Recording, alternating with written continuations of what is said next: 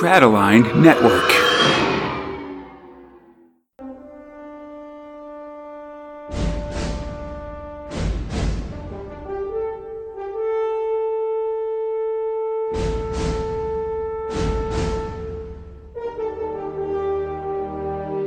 Borak Dog. Alongside my friend Eli, and this is the fifth episode of the Judge Dredd Magazine Primer podcast where two Americans try to establish a foundation of knowledge to come to grips with the Judge Dredd magazine. This episode, we're talking about one of Judge Dredd's greatest enemies, Marlon Shakespeare, aka Chopper. Though with Chopper, it's more like Dredd is one of his greatest villains. and to that end, we're looking at a couple stories throughout um, Chopper's career. You can find the comics we're covering today in Judge Dredd The Complete Case Files 4, 9, and 11, and Chopper's and uh, the uh, standalone Chopper Chopper collection, Chopper Surfs Up. So how'd you how you find Chopper? Eli, what are your initial thoughts here? Uh, I really liked him. Um, it was really interesting seeing the I assume the first time introduced. Mm-hmm. Yeah. Is there any other chopper aside from what we're going to be covering today? Um, there's one story in be- that's in between the Oz story and the uh, Soul on and the Soul on Fire story. Got it. Yeah, but um, getting so much of this one character, seeing how they change, evolve, and grow, I found really interesting. Um, just how they were introduced, I already immediately related to, just based on me being an artist. Sure. And, and them and their uh I can see why they're liked. Uh their uh personification of freedom at, you know, any cost. Mm-hmm. I think it's really relatable.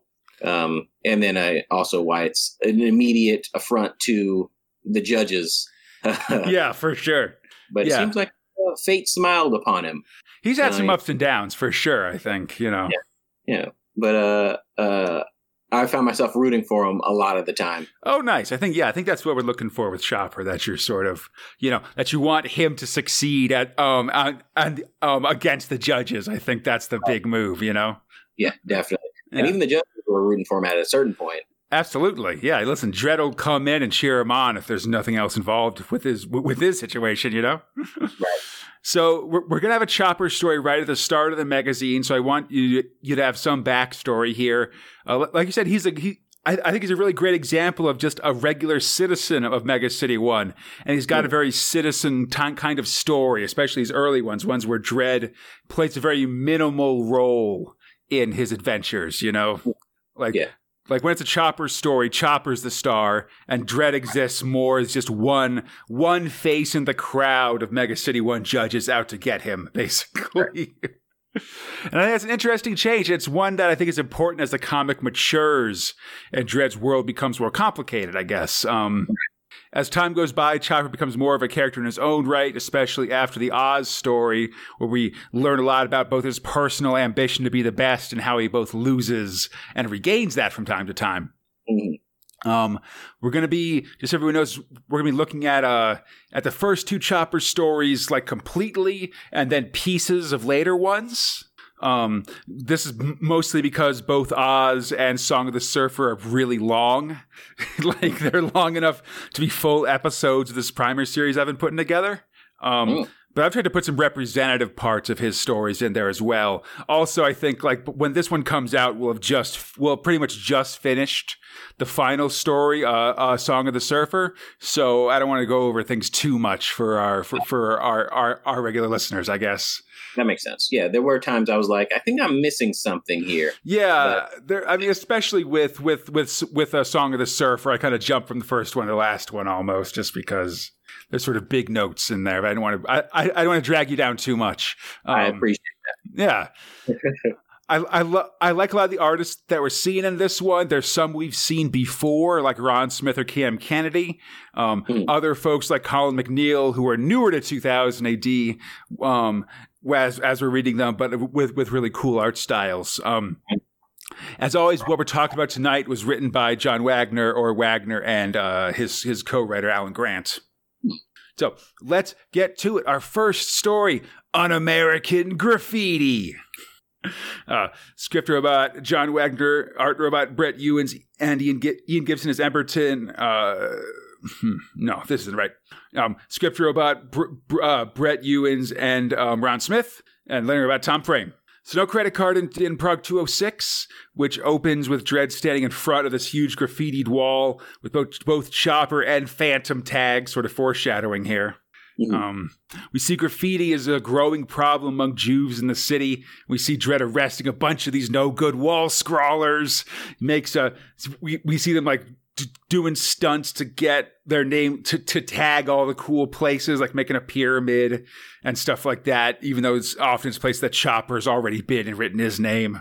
Right. You know? I was confused. Do they come up with just cool nicknames for all like uh crimes? Wall scrawlers. I was like, huh, you just did you improv that, Judge, or was that just? I think it is that they have cool names for everything, or they kind of try to they try to make up like a futury or alternate kind of nickname for various crimes. I like I, th- I think mugging is called tapping, I believe. um, and so a perennial mugger might be called a tap dancer, for instance. Um, robberies are often like uh like armed robberies with violence or ARVs or something like that. I see. That's funny. But I yeah, mean, I, yeah. I always, I luckily I catch on, but I'm always like, there's always that moment of, well, what? What did they do? Oh, okay. yeah. I mean, there is sort of it's a constant thought. I think to kind of like all right, like we've got, we're in the future. Let's make these. Let's just not have them talk like a twenty a twentieth century cop or whatever. Let's right. try to sci-fi this up a little bit. Same thing with like their future swears, like like Grud or Drokk or Stomm or something like that. You know, like if they cuss like normal, it's just not as sci-fi. I guess. Yeah, exactly. No, absolutely. They're yeah. they're on the right track. yeah. So we see Dredd rounding up all these kid scrawlers. He even gets Satchmo. Oh no. Um, sends them all the cubes for six months a pop. Meanwhile, at school, young Marlon Shakespeare is not paying attention at his unemployment class.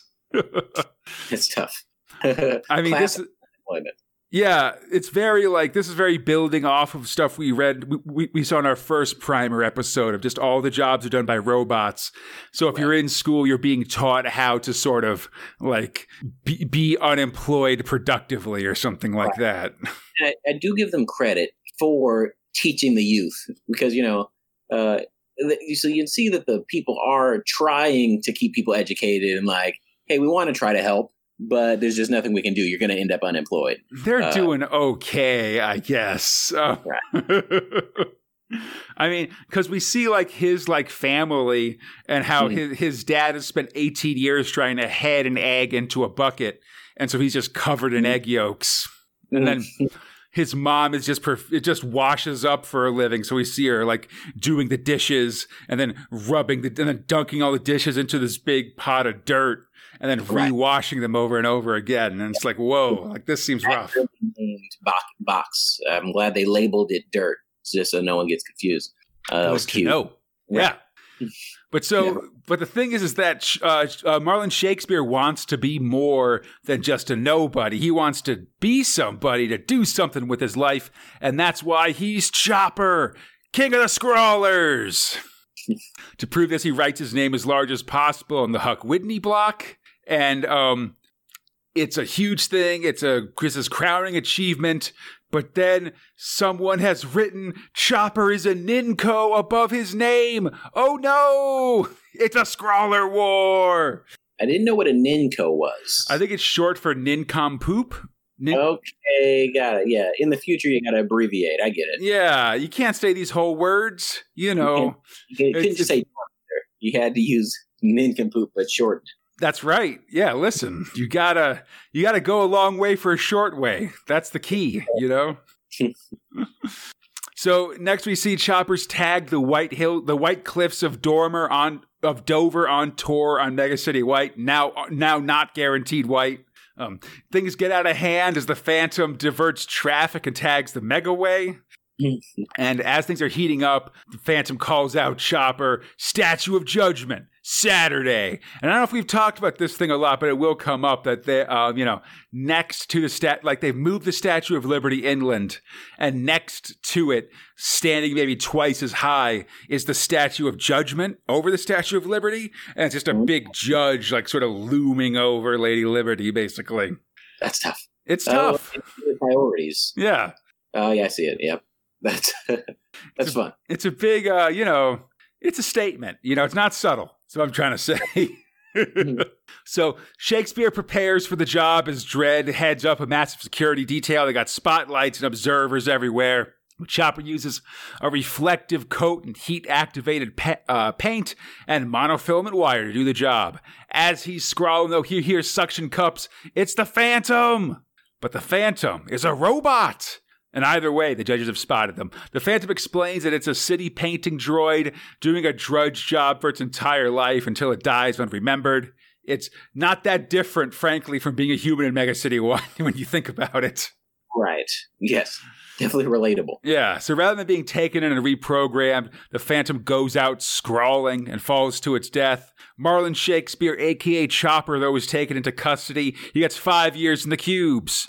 But as he's taken away, the sun rises on the city and its heat activated paint activates, and a Chopper smiley face appears on the badge of the Statue of Judgment. Chopper is King Scrawler! and what I think is really cool, actually, is that so this story is in um, Prog's 206 and 207, so 1981, right? April 1981. Mm. And then we go to our next story, The Midnight Surfer.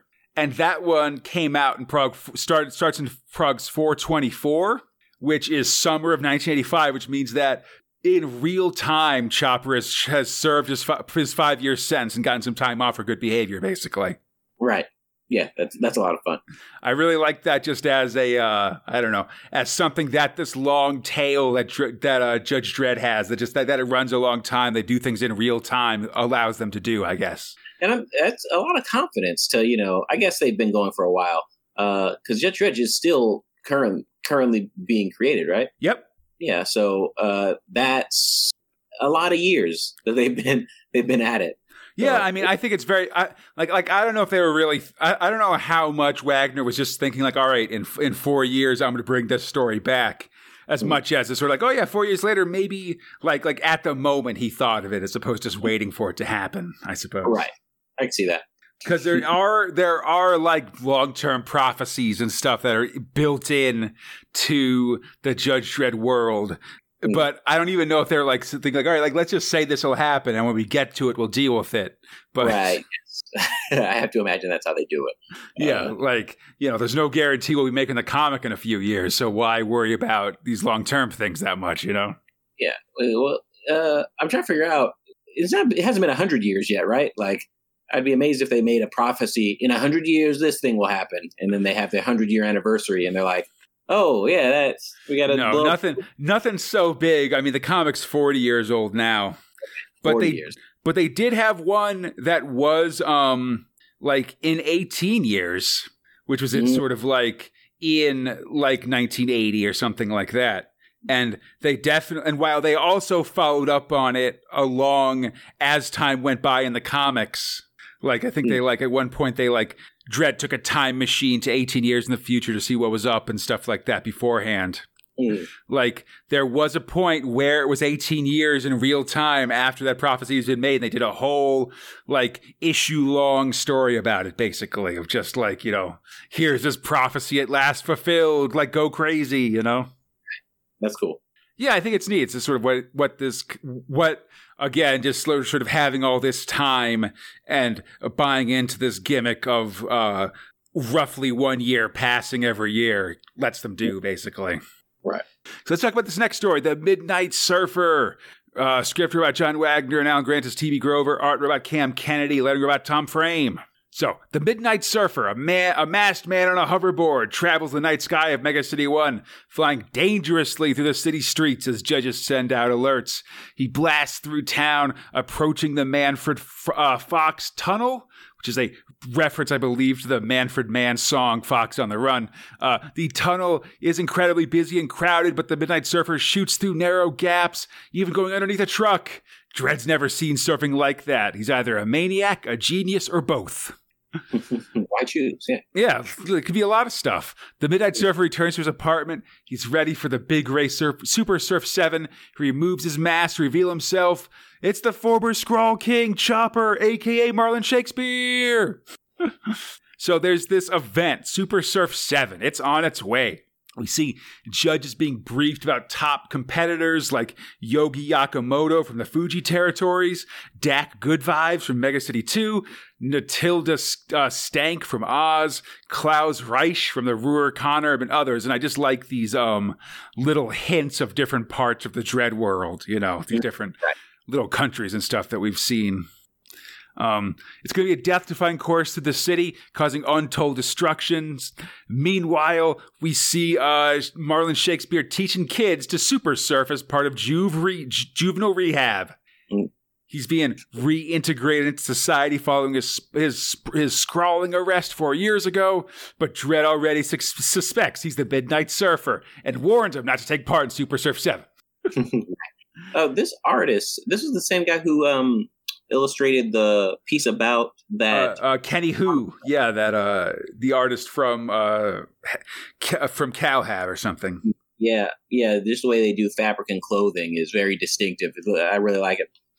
Nice, yeah. I think it, you know I love his ability just to draw these varied people and stuff. Like one of my the the start of Super Surface, one of my favorite pieces of of uh, 2000 AD art ever. It's very like I, I I like it a lot. Um, Dredder's chopper surveilled, and um, it's a good thing too because he goes out to uh, join the super surf. Shakespeare heads out surfing wildly, or but then spots the cameras after him. He's got to lose them. He does more fancy flying, going through Mega Central Station, dropping the riot doors in the tunnel to lose the rest of the cameras, just barely coming out over the top of an oncoming train. He keeps his nerve though and manages to survive, comes out the other side. Dredd swears revenge as Chopper arrives the Super Surf 7 meetup. Everyone's there and it's time to get the show on the road. And just, you know, again, like you said, yeah, Cam Kennedy's doing great stuff here. All this action artwork, Chopper bouncing around, going through the city and stuff. It's fantastic yeah, I was just gonna uh, yeah comment on that uh, because it's with minimal paneling, still able to get a lot of action actually done. It's all mm-hmm. very clean, noticeable. You can totally understand and appreciate uh, every motion. Uh, and I really, I'm, I'm a sucker for uh, heavy blacks when they use a lot of uh, black on a page. I, I really like that. Uh, but um, yeah, everything's done really well. Yeah, definitely. You can see a ton of those. Yeah, especially when he's going through the tunnels and stuff under the city. Things are real right. dark and like everyone's getting ready to do stuff. It's excellent. I was also confused as to does he have freckles or, or does he not have freckles? Maybe it's war paint for like the surfing. No, I think he does have freckles. At least okay. the Cam Kennedy version, he does. Okay, I guess a little artistic liberty if you want to. You know, it, yeah, it, it varies a little bit, I think, based on, on, on how much of a close up you have on them and stuff like that. I think is the big difference. but so, Super Surf 7 is go, go, go. I love this page of just all these guys flying out at, um, through these big uh, uh, domes of the city. It's just this big, big mass of super surfers going. It's really great. Yeah, great use of negative space. Uh, even the lines trailing the surfboards give very clear motion. Mm-hmm. Yeah. Yeah, it just looks like like this big swarm of of, uh, of folks. It's really fun. Um, so we flash back to the start of the race as the assembled contestants have contestants have the route explained to them. It seems extremely dangerous, and again taking the Manfred Fox tunnel against traffic. Uh, Chopper prepares himself mentally. The judges are after him. He'll be arrested no matter what. So why not leave the Midnight Surfer behind and be just Chopper himself once more? He pals around with the champ, Yogi Takamoto, or Yakamoto, I should say, and they both fist bump going into the race. No rancor here, just competitors that know that many of them will die today. So, three. Yeah, no, t- no, no room for hate when you're you might be dead. Exactly. Yeah. So three, two, one, surfs up. They go. A cloud of surfer right, surfers right out for glory. They pull 90 degree turns on the wall of death, shoot out through the okay through the okay fingers of the okie dokie man. They're okie dokie, folks. Um, and at least three of them are out now from wiping out and hitting on things. And Dredd leading leading the rest of the judges, you know, pull their gun, start firing, bring them, bring them down, shoot to kill. Things seems counterintuitive. That seems like that's going to be more damage. I guess. Uh, I mean, it seems like once they shoot them, they kind of fall off their boards and just kind of hover in space. I guess. Oh, so. Yeah. Okay, so maybe that is you lose one life and then you save, you know, the things they were crashing into. Maybe like. Yeah, it's definitely a uh, a harsh response to what's going on. I think. So surfers are falling as the judges open fire. At least one though is taken alive, and a few truth drugs later, the judges learn the route.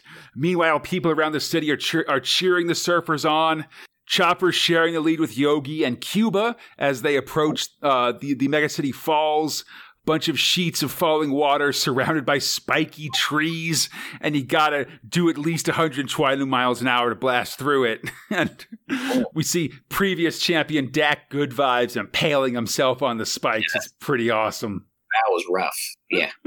it's a bad it's a bad scene, you know. But mm-hmm. things are getting real as the uh, as the surfers survive the crushers, this ridiculous series of car crushing devices. You only you only have three seconds to clear them, or you'll be turned into a cube. Um, mm-hmm. Yogi makes it, but Chopper has to hold back as a cowboy hat surfer Johnny tries to risk it, but gets crushed instead. Oh no! And you still see his outline on the cube. That, Ooh. oh yeah, that's rough. I just noticed that. Um, Chopper gets the next round, but he's 10 seconds behind Yogi as they enter the final f- uh, phase of the race, the Manfred Fox Tunnel, which Dredd now knows about too. Chopper will have to surf like no one before um, as all units converge. Oh man. So finally, Super Surf reaches its conclusion as the surfers have to fly through a hail of withering fire from the judges. Up ahead, Chopper needs to gain time on Yogi, cutting through a crowded mall and approaching the uh, the Fox Tunnel just as Yogi arrives there as well. The two hit the tunnel as Judge Flack waits at the exit. The two shoot through the tunnel, dodging traffic. The other surfers are taken down by judges with varying degrees of lethality. The two leaders are halfway through when Yogi catches a rearview mirror of a truck and mm. falls in the middle of the tunnel. Oh God! Uh, about to be smashed, Chopper turns back and grabs Yogi, and the two are soon soon sailing out the other side of the tunnel at terrifying speeds. They're through. Even the judges have to compliment Chopper's surfing, and Yogi dies in Chopper's arm as Dredd approaches the new world champion to arrest him. And then another and then we just get this like indelible like uh top to the, like like judge dredd image here as Dredd leads Chopper away as thousands of assembled mega citizens chant his name as a super surf champion becomes a legend. I was actually really surprised Chopper went back for the guy just based on how dangerous everything already was to be like to go and save a guy who's probably still going to die anyway. so, but, but, I think that's I, just really establishing Chopper as that kind of guy. I guess that he would um, risk his life to sort of save someone he or try to save someone he doesn't even really know, but just right. sort of feels a commitment to try to help. I guess. Right. But yeah, so Chopper gets taken away in chains. He's arrested, but will be back in a couple years for the next Dredd mega epic in 1987. and so we jump right to that, to Oz Part 1. Um, we're only looking at parts of this one. We're seeing art by uh, Cliff Robinson, Brendan McCarthy, Will Simpson, and, uh, and uh, Barry Kitson. But the actual mega epic has like a dozen or so artists in it, just sort of oh. spread around doing different parts. This whole thing was like a uh, a 26 issue um, story, and I think we're only lo- looking at like five issues of it, I believe. I, I mean, I really would have loved to see Chopper as a kid. The hair seems to have changed so much from um, yeah. First second time. Yeah, like like Baby Chopper kind of has this like uh, mop top kind of thing. Right. I thought there were feathers originally. Yeah, like texture yeah, hair. I, I think it's something like that. It's it it is hard to tell. You're right, and then his hair just kind of get like goes from that to just being extremely standy uppy as time goes by. Right. Must be that extreme speed. Absolutely. Extreme speed and later uh, Radback uh, hair care products, I guess. There you um, go. Yeah. So, Oz Part 1, there's a logo for Oz which shows Chopper bursting through the O in the letter Oz. In the and the hole that he does it is in the shape of Australia, you know? Um, Cliff Robinson starts on art, and I like I I pretty much like this big splash page of Dredd looking angry as Chopper surfs out. Although I feel like the helmet on Dredd's head looks kind of weird, for the record. Um, otherwise, though, good stuff. So graffiti appears all over Mega all over Mega City One, Super Surf 10 and Free Chopper, things like that, as well as of course the usual down with the judges, as you do. Right. Um, Dredd arrests the lady scrawling, and generally just a lot of pro chopper sentiment. On a world of sports show type thing, we see um, we open with flab lifting, which is just lifting a bunch of fatties with a pulley. But right. then we start talking about Super Surf 10, just another check in on this previous subculture and stuff. I thought it was rude on flab lifting that you lift them and then drop them. You don't gently let them back down. Like yeah. you hoist and drop. So there's. I mean, that's rude, even if you're doing that with weights. You know, right. like you shouldn't just drop them. That's like not the cool thing to do. Right. At least when you're working out, maybe not competitive weightlifting, I guess. Right. Um, so Super Surf 7 is being held in Oz this year. Um, and the judges of the Sydney Melbourne Conurb there are given permission to do the race. So it's not going to be underground. You know, they're just going to be doing it in the full view of law. The favorite to win this year is uh, Jug McKenzie, who is a hometown boy Australian that we see eating a grilled rat right off the babby. He's a local boy. He's super arrogant. He's won Super Surf 8 and 9, the two that took place in be- front, be- between then and now. And he says he's the best ever. So, you know, he's way better than that jerk Chopper. And if he's so great, why, why is he in prison? Whatever. Right. He did it all to try to avoid racing me, obviously. Yeah, definitely. Come on. Um again, the city's full of pro chopper sentiment, but he's not, you know, he's probably he's probably not gonna be not gonna be able to race. Come on. Um right. instead we cut to Marlon Shakespeare in his cell in ISO block a one one one. He imagines himself surfing as the Midnight Surfer once more. He remembers Super Surf 7, how he won and the city chanted his name. He still dreams about it. When suddenly his cell door opens and Dredd is there. It seems he's being moved to ISO block 83, and he's given his possessions to carry himself as part of the move, including his hoverboard. This is a mistake. right. He's being transferred because of public sentiment, though of course he doesn't know that and can't believe it's already time for Super Surf's 10.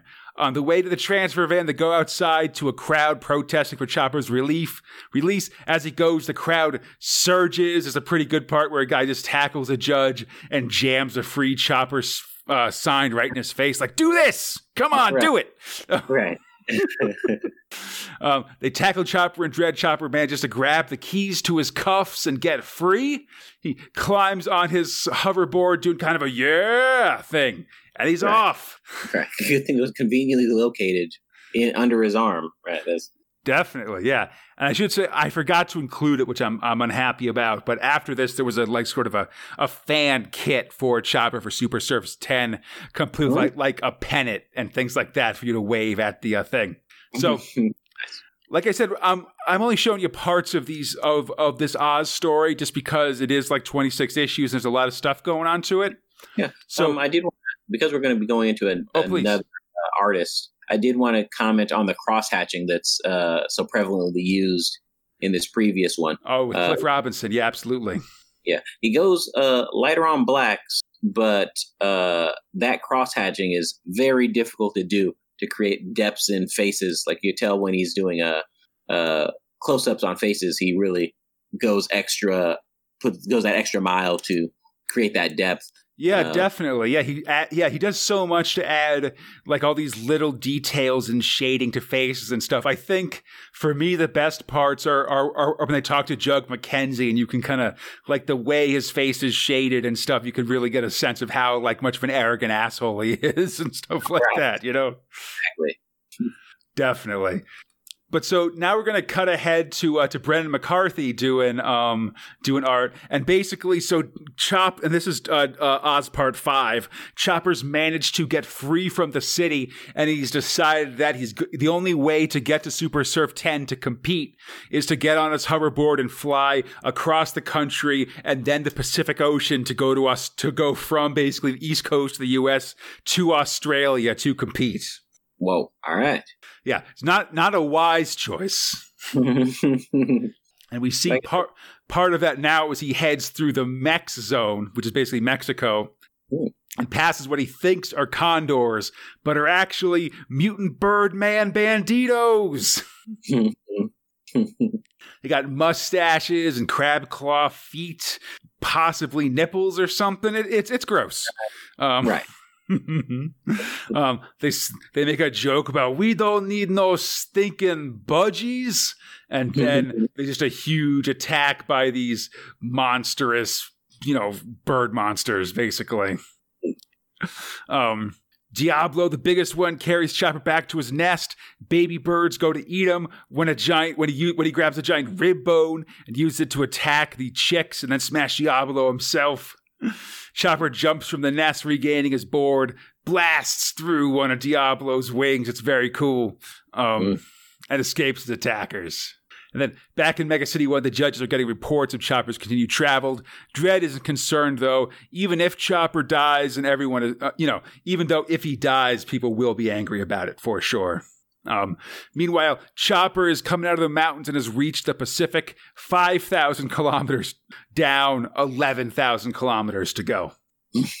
just a long way. And I really hate that I had to cut parts out here of just Chopper's trans trans Pacific voyage, you know?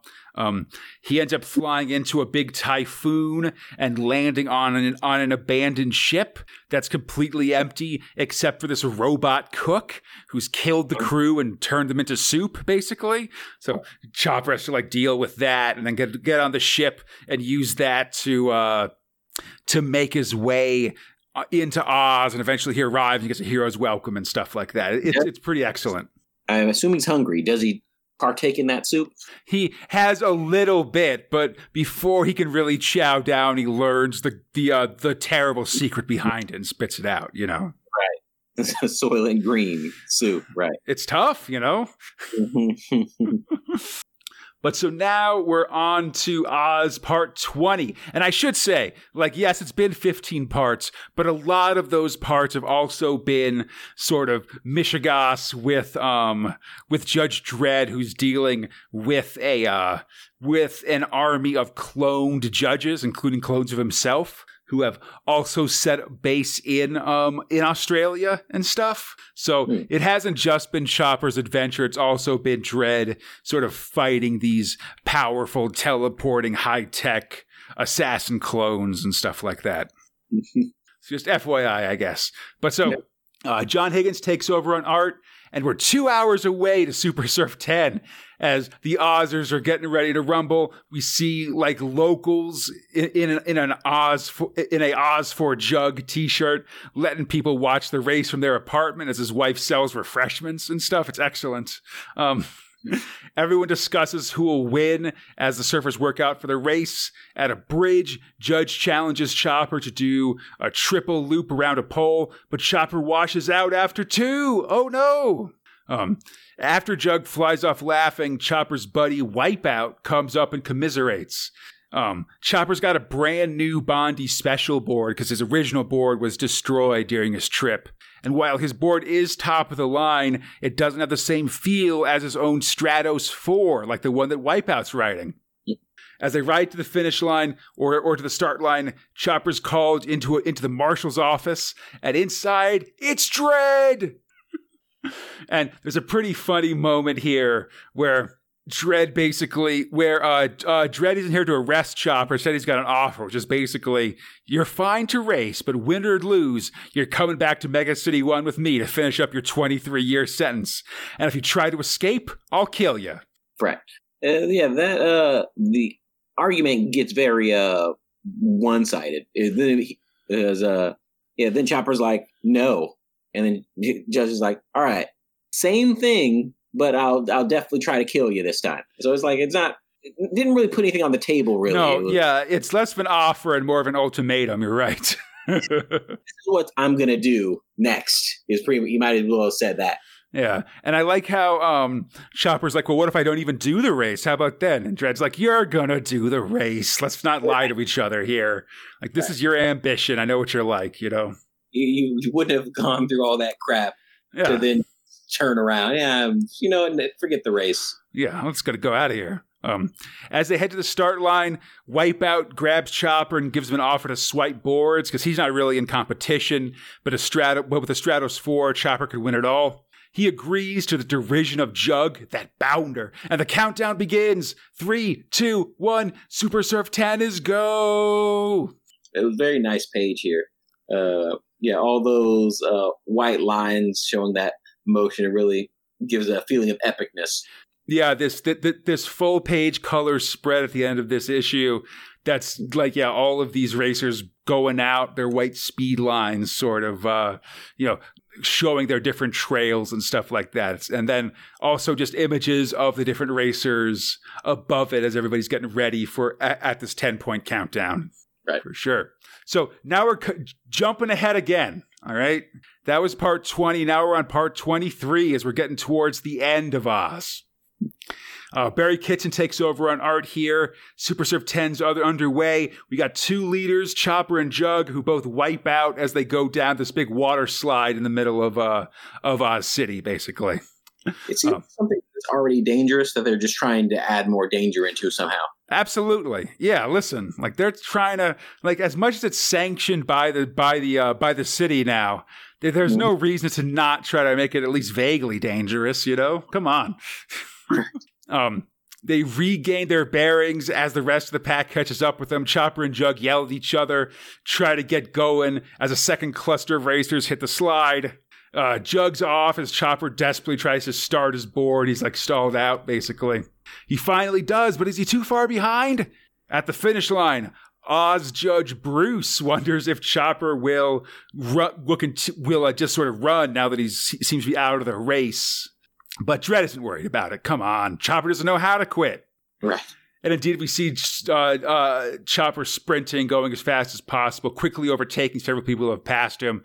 As Jug is closing in on the leaders, we get this montage as they pass various obstacles, the opera house, these big swinging wrecking balls, and other futuristic landscapes. That's very dangerous. It's pretty good. Like we even see people getting taken out by some of these landmarks and stuff as they go.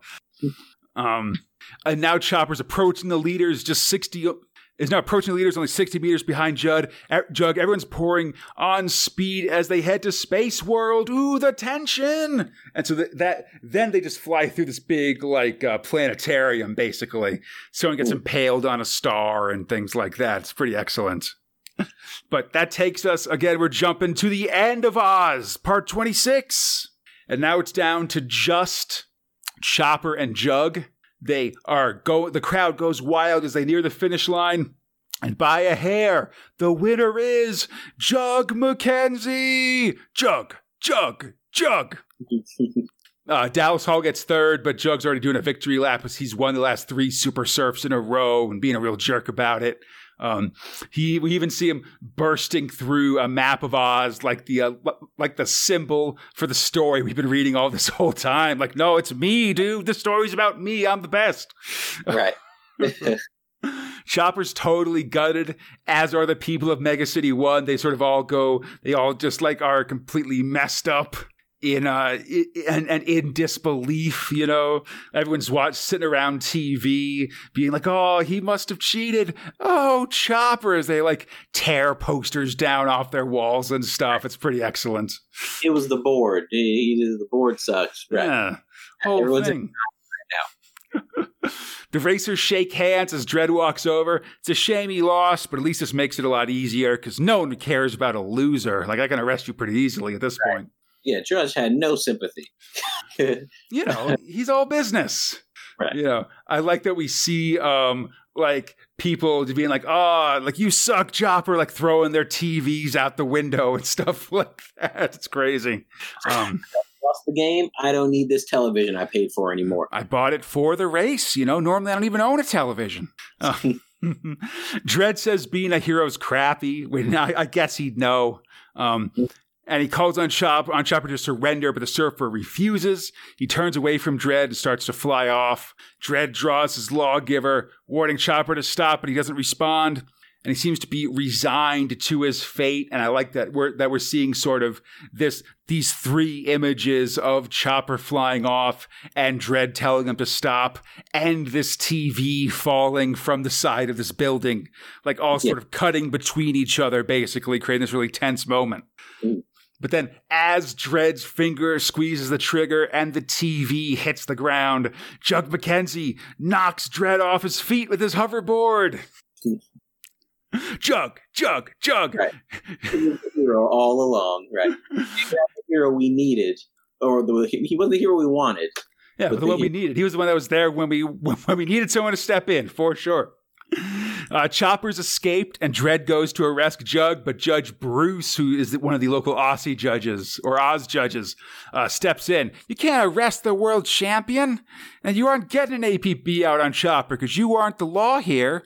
Frankly, mm-hmm. we think Chopper's a pretty cool dude. If he wants to fly out to the Radback, that's his deal. You're a jerk. Get out of here. right. this is the first time I've seen someone uh, mouth off to Dredd to his face and then just yeah, yeah, it's fine. Judge doesn't shoot him or punch him or do anything. He can't, like, you know. He's a visitor here. Like this is Oz. It's a whole different city, you know.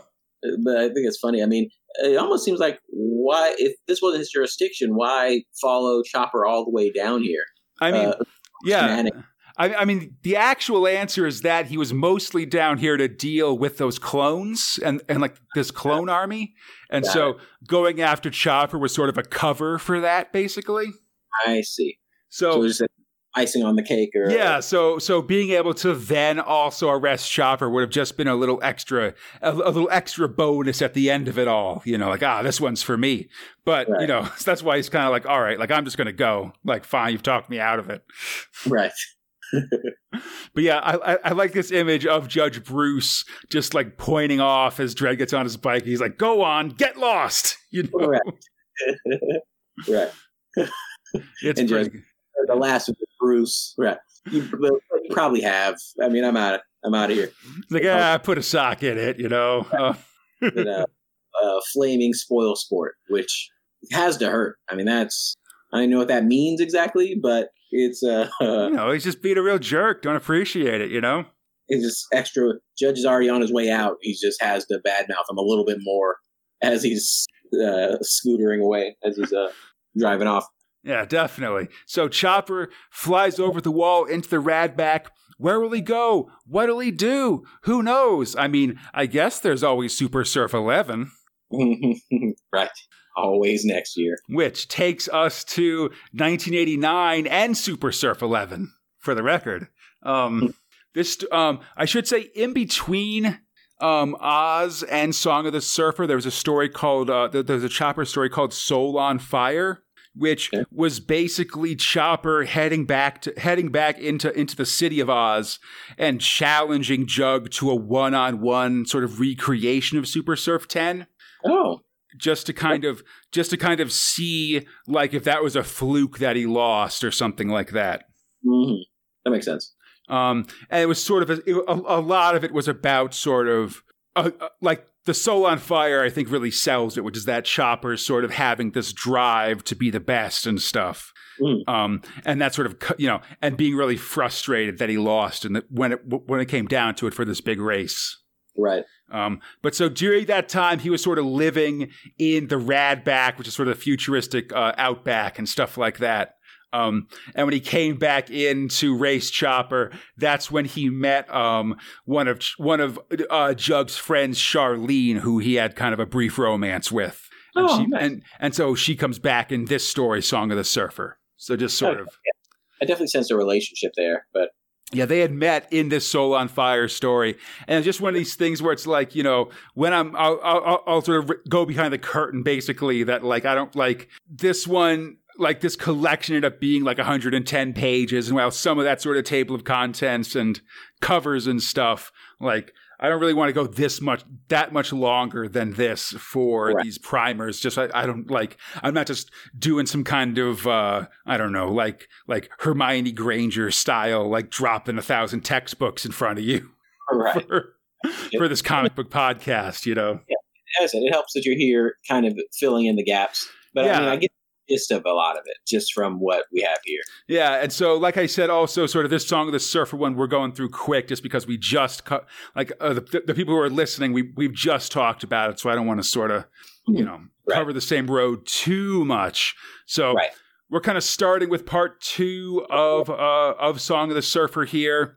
Uh, script robot John Wagner, art robot Colin MacNeil with uh, Tim Perkins on colors, and letting robot uh, Van Georgiou. And you can see this one's a little bit more modern just because this story's full color, whereas the previous ones have had one like sort of double double sized color page, and the rest of them ha- have been black and white. I guess there's some evolution here. Yeah. So, in the city of Oz, Super Surf champ Jug McKenzie roots through his dresser, looking for his special clothes. His girlfriend helps him and absorbs abuse. When suddenly at the window, a figure appears. It's Chopper, ready to go to Super Surf. Everyone's happy, especially Charlene, the lady he met last time. Um, and uh, but then of course she drags him off to a bath because he's been in the Radback the whole time, and whoo, got a smell basically. also like just some parasites, some parasites and stuff the doc takes a look at, that, that the oh. doctor has to take a look at and stuff. It's crazy. But Oz, Chopper, the ladies, and a bunch of other contestants all get aboard a chartered flight and head out to where the mega where the next um, Super Surf is going to take place in Mega City 2, which is on the west coast of the US. As they fly, Charlene asks Chopper why he's here, and he explains about uh, so he'd been staying with a, a, a friend of his who was a native Australian named Smokey, but he died recently, so sort of freed him up. But he sort of had been teaching him about this concept of so, of song lines and destinies and stuff that seemed to be part of uh, of a native Australian spirituality, I guess. Found some religion. So, yeah, or something. I mean, he doesn't seem to really understand it that much, but it's definitely something that he thinks is interesting, I guess. Right. Um, yeah, so the First prize for the Super Surf is a million credits because this guy Stig has taken over the race and sort of made it a bit more finan- a little bit more official and financial, but we'll learn also a lot more dangerous. Um, the Soul on Fire stuff seems to have burned some of the competitive nature out of of uh, of Chopper as, along with his time in the bush, I guess. Um, mm-hmm. He's much more about following the song lines and stuff than actually winning. And he, but he's got a wind dreaming that he wants to uh, to ride out. Plus, hey, listen, he gets when he does. By doing this, he gets to hang out with Charlene, and she's pretty nice. And yeah. and uh, eventually, Jug shouts back like, "Hey, break it up, you guys! We've arrived at Mega City 2! we kind of get a little bit of the cityscape. But now we jump ahead, way ahead, to the final part of Song of the Surfers, uh, part 12. And I know this is super jarring, Eli, so I apologize for that. It's all right. Yeah, this is the part I was like, there's something I'm missing here. Yes. I yeah. figured a very epic and violent race. Yeah, so basically what happened is Stig, besides sort of the standard dangerous, like uh, dangerous obstacles we've seen in Super Surfs, he just sort of placed a couple snipers directly along the race lines with like not just bullets, but like incendiary rounds and explosives and stuff like that. So like, you know, ch- what, he wins or what? Just to make sure that he wins, or to, to, make sure that no one wins. It seems like like Chopper's barely surviving. He's been shot a couple times. He's been shot a bunch of times himself. Actually, just barely surviving. Wow. Like I think he just wants to make it a death race. Basically, that like nobody survives. Well, everyone has their hobbies, I guess. Uh, so, you know, I guess when you're rich enough, you know. Um, mm-hmm. Yeah, so we see Chopper now. He's full. He's covered in blood. His left arm hangs useless at his side. Um, he is barely standing up, and indeed, we do see him fall briefly, just sort of covering his board in blood and stuff. Um, he gets a mental visitation from his friend Smokey, who tells him to keep going. The wind dreaming is driving him on. He's got to follow his song line. That'll take him directly into the sights of Stig. at the same um yeah. So he flies up to this like millionaire industrial guy, unzips his junks his jumpsuit, and pulls out a grenade he grabbed from someone earlier in the race and throws it right at Stig, blowing everybody up. Oh, it's pretty cool. Like again, this is something where I, I wish we'd able to see some earlier parts just to sort of establish how evil Stig is and stuff to Mm-hmm. show that this is good comeuppance when he uh when he kill when he kills him with this grenade. And it's a, re- although all of this is a really great example of this thing that author John Wagner really likes to do, which is having like sports announcements over things that are really bloody or absurd, you know? Right. Like the big one is like after the bomb goes off, after the grenade goes off, this one guy is like, yes, Stig's been blown up. And yeah, I believe indeed my left foot has also been destroyed in the carnage. Right. Like, that's great, boss. They certainly can't call you an, an armchair commentator anymore, Tony. You know, that kind of stuff. Um, Right. Yeah. So we see uh, Charlene sort of has been in a cab this whole time, sort of rushing to the finish line to try to meet Chopper. Now Chopper himself is on his knees, slowly floating towards the finish line. No one's sure if he'll make it. And we get this really arresting image of a bloody chopper lying on his board above the finish line, like blood dripping down off the bottom of his hand and onto Charlene's face as she stands below him, like looking up, like worried about what's going to happen. And the whole thing just sort of pans away and it's left ambiguous as to whether Chopper won or even if he survived the whole thing. Mhm. But it's not looking good. It's definitely not looking good. Although, you know, I guess the fact that we're talking about it spoils it a little bit. Like there is going to be a Chopper story at the start of uh of the magazine, you know. Nice. But Yeah. yeah. I found this uh, particular thing. I don't know if it's just the art direction or the uh, uh, you know spirituality of it, but I found this one to be exceptionally powerful. Uh, it Oh, read yeah. a lot of uh, a man doing his best to be whatever he can be. Yeah, I mean, I, I should link you the uh, the collected part of this because uh, you're really right. Like what in the course of this story, what it really is, it's almost a commentary on like violence as an entertainment and stuff like that. Like, um, like Colin MacNeil draws all this stuff as incredibly graphic and gory, but it's not, it's in a way that makes it feel really brutal and sad as opposed to like, I don't know, like fun or exciting or something like that. Like it feels like a commentary on violence for violence's sake instead of glorifying it the way you, you see a lot of time in these comics. Yeah, exactly. Yeah, and I guess yeah, you, you, I didn't really think about that, but yeah, uh, just in this comic, there is a lot of fighting, a lot of action, a lot of explosions, uh, and uh, the races up till now, the violence has been like you know, a guy getting skewered on a spike tree. It's like, oh, that poor dude. You know, you just kind of move on. Yeah. No, Yeah. It, it, it is funny because even in this one, I, I had forgotten about the spike tree in the first in the first Super Surf we saw because there is in this last one in Song of the Surfer, there's like a tube that's full of spikes called Porcupine Alley and stuff. And Whoa. MacNeil does this great job of like people go into it and they get caught on the spikes and you can really feel like, oh, that'd be awful, you know? Um, in a way that that is sort of a response to the very slapsticky, spiky posts of Super Surf 7, you know? Yeah, that's very interesting. But it just shows skill to be able to, you know, uh, tell a story, same thing happening, but comes off very differently and feels so differently. Yeah, absolutely. Yeah, I think it's a real. I, I think this because it's sort of a same the same character in similar situations. It does give us a chance to see sort of how the storytelling in these comics has evolved over time, for sure. Yeah. just let us see all these cool dudes doing doing uh, science fiction racing stuff, then being like, hey, like you know, maybe it doesn't have to be this violent, you big jerks. Right. Yeah. yeah. But that's fun. Starting with a, a kid uh, doesn't want to uh, follow the, you know, path set in front of him, uh, get into graffiti, start surfing, dealing with the law. And I mean, even uh, him, um, you know, being out in the uh, lands with, you know, boils on his shoulder uh, just shows like, yeah, I'm, I'm living free. This is the cost of it. And I'm fine with that. Yeah, I mean, it's such a big change from his from this life of feeling like being stuck as a robot almost as a human robot in Mega City 1. Right. Yeah.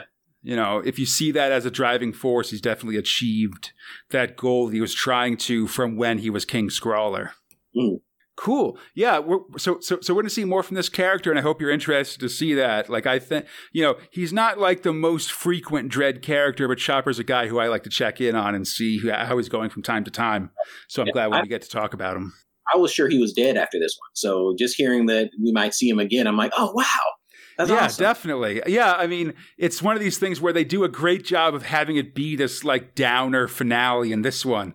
And it's kind of funny actually in um in like the letter pages in 2000 AD progs that we're seeing leading up to the magazine, there's a lot of people saying like, uh, "Man, it's too bad Chopper died," and the editor kind of responding like, "Hey, hey, hey! Like, listen, we left that ambiguous. Chopper might not be dead, guys. All right, like, don't write him off yet."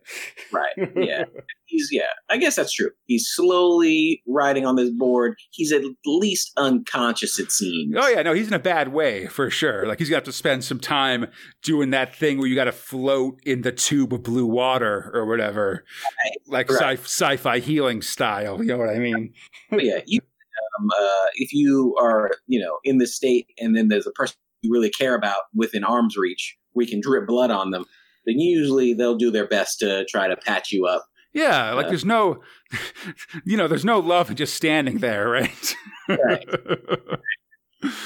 cool. All right. I hope everybody enjoyed this trek into the history of Judge Dredd. We got about two more of these left to do to prep for the magazine. Until then, you can find Big Meg One on iTunes, Stitcher, the Google Play Store, Spotify, or podcast sites. Big Meg at bigmeg1.com. Feel free to contact us at spacespinner2000 at gmail.com, the 2080 forums, or on our Facebook, Instagram, or Twitter pages. On Twitter, we're at SpaceSpinner2K. For everything else, else look up SpaceSpinner2000. We should be there. This show is brought to you by Steve Green and the fine folks at 2080 forums. If you like our show, you can join them and get more content plus access to shows before anyone else by checking out our Patreon page. Patreon is a membership platform that easily allows you to support our show and for us to send you rewards for doing so. Please check us out at patreon.com slash Crataline. That's our podcast network and support us. There's a variety of rewards for a variety of budgets and we'd really appreciate it. And come back next time as Eli and Eli and I learn about an important world changing event in the history of Judge Dredd, the Apocalypse War excited. Yeah, I feel like I was going to do something else for this, but I realized that I feel like I'm talking about the Apocalypse War so much as we've gone over things that we might as well just talk about it in full, you know, and just see what this big world changing event for Judge Dredd was and how it worked out, you know. Right. Excellent. All right, we'll see that. Until then, I'm Conrad, there Eli, and we are Big Meg One. Splendid